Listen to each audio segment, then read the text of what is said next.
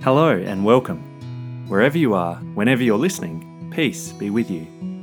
I'm Henry Davis, and this is The Flourishing Vine. This is a chance for your mind to be refreshed, your heart to be renewed, and your faith to be strengthened as we walk through God's story through the seasons of the church calendar by reflecting on some old, sometimes forgotten, sometimes unknown Christian hymns, together with God's Word in the Bible, and allow the beauty and richness of their words speak to us today. It's my prayer that as we do so, our walk with Jesus would flourish and that our lives would be transformed as fruitful branches connected to Him, the true vine.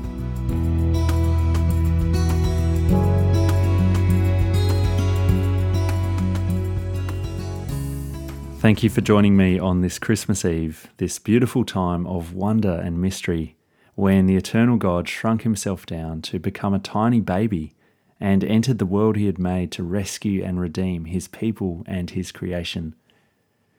This is a time to pause and be still, to reflect on the reality, incomprehensible as it is, that God has done this out of his sheer and immense love for us.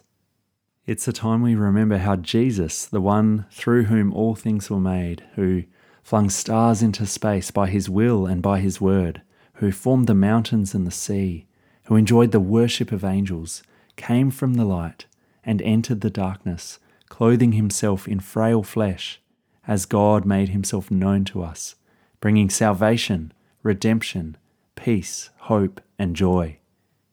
Jesus, who, though God, made himself nothing, taking on human likeness to serve us in humility.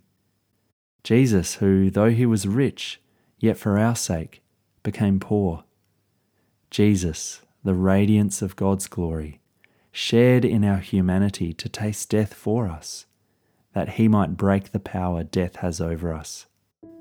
At Christmas, Jesus made himself low to raise us to heaven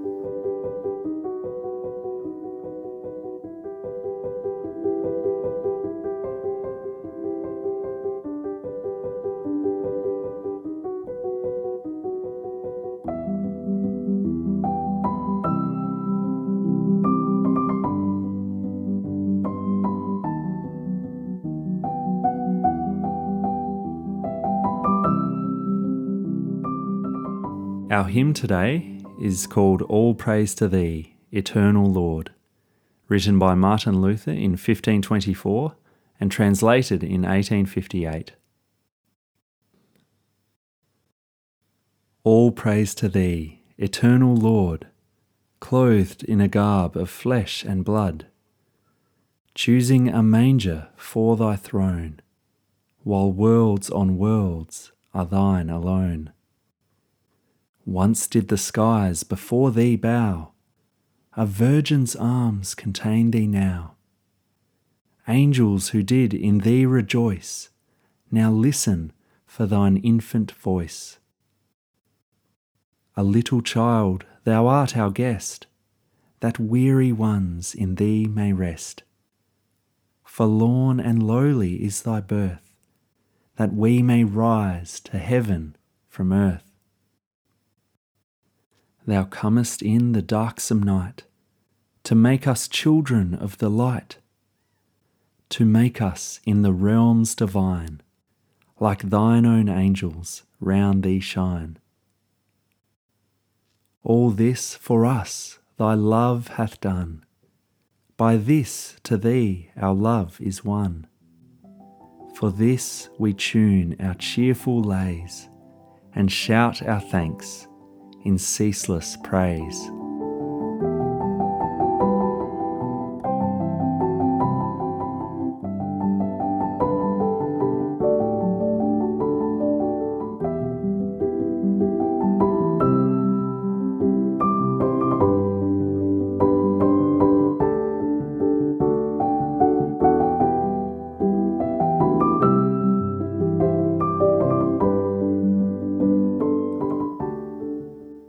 The word of the Lord. Isaiah chapter 9, verses 2 to 7. The people walking in darkness have seen a great light. On those living in the land of deep darkness, a light has dawned. You have enlarged the nation and increased their joy. They rejoice before you as people rejoice at the harvest, as warriors rejoice when dividing the plunder.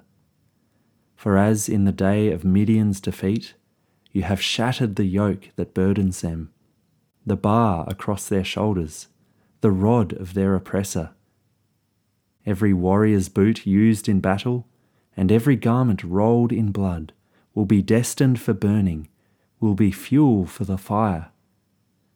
For to us a child is born, to us a son is given, and the government will be on his shoulders and he will be called Wonderful Counselor, Mighty God, Everlasting Father, Prince of Peace. Of the greatness of his government and peace, there will be no end. He will reign on David's throne and over his kingdom, establishing and upholding it with justice and righteousness from that time on and forever. The zeal of the Lord Almighty will accomplish this.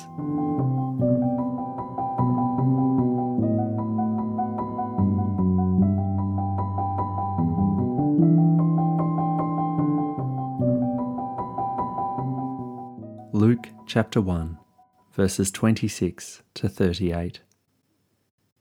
In the sixth month of Elizabeth's pregnancy, God sent the angel Gabriel to Nazareth a town in Galilee, to a virgin pledged to be married to a man named Joseph, a descendant of David. The virgin's name was Mary. The angel went to her and said, Greetings, you who are highly favoured. The Lord is with you. Mary was greatly troubled at his words and wondered what kind of greeting this might be. But the angel said to her, Do not be afraid, Mary you have found favour with God. You will conceive and give birth to a son, and you are to call him Jesus. He will be great and will be called the Son of the Most High. The Lord God will give him the throne of his father David, and he will reign over Jacob's descendants forever. His kingdom will never end. How will this be? Mary asked the angel, since I am a virgin. The angel answered, The Holy Spirit will come on you, and the power of the Most High will overshadow you. So the Holy One to be born will be called the Son of God. Even Elizabeth, your relative, is going to have a child in her old age, and she who was said to be unable to conceive is in her sixth month, for no word from God will ever fail. I am the Lord's servant, Mary answered. May your word to me be fulfilled. Then the angel left her.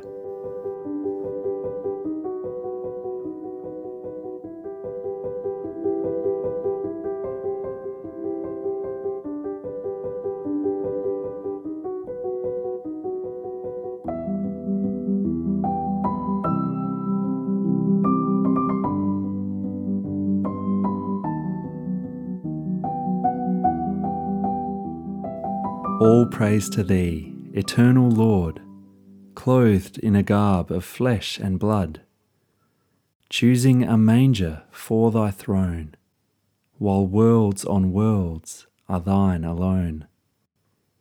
Once did the skies before Thee bow, a virgin's arms contain Thee now. Angels who did in Thee rejoice, now listen for Thine infant voice. A little child, thou art our guest, that weary ones in thee may rest. Forlorn and lowly is thy birth, that we may rise to heaven from earth. Thou comest in the darksome night, to make us children of the light, to make us in the realms divine, like thine own angels round thee shine. All this for us thy love hath done. By this to thee our love is won. For this we tune our cheerful lays and shout our thanks in ceaseless praise.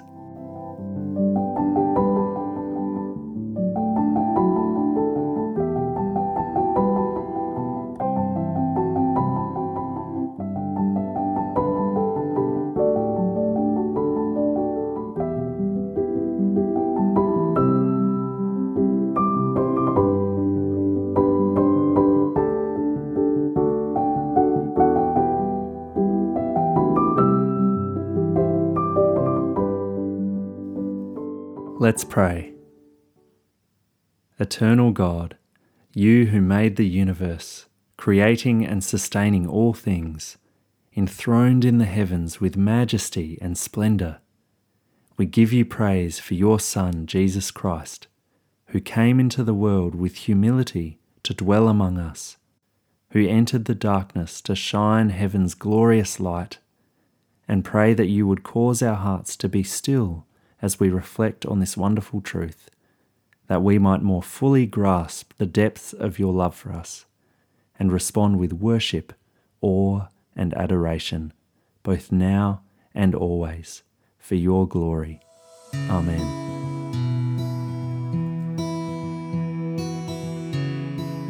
That brings us to the end of another episode of The Flourishing Vine. I hope it's been an encouragement to you and that you'll know that whatever your next steps are, Christ goes with you. He is the true vine, you are the branches.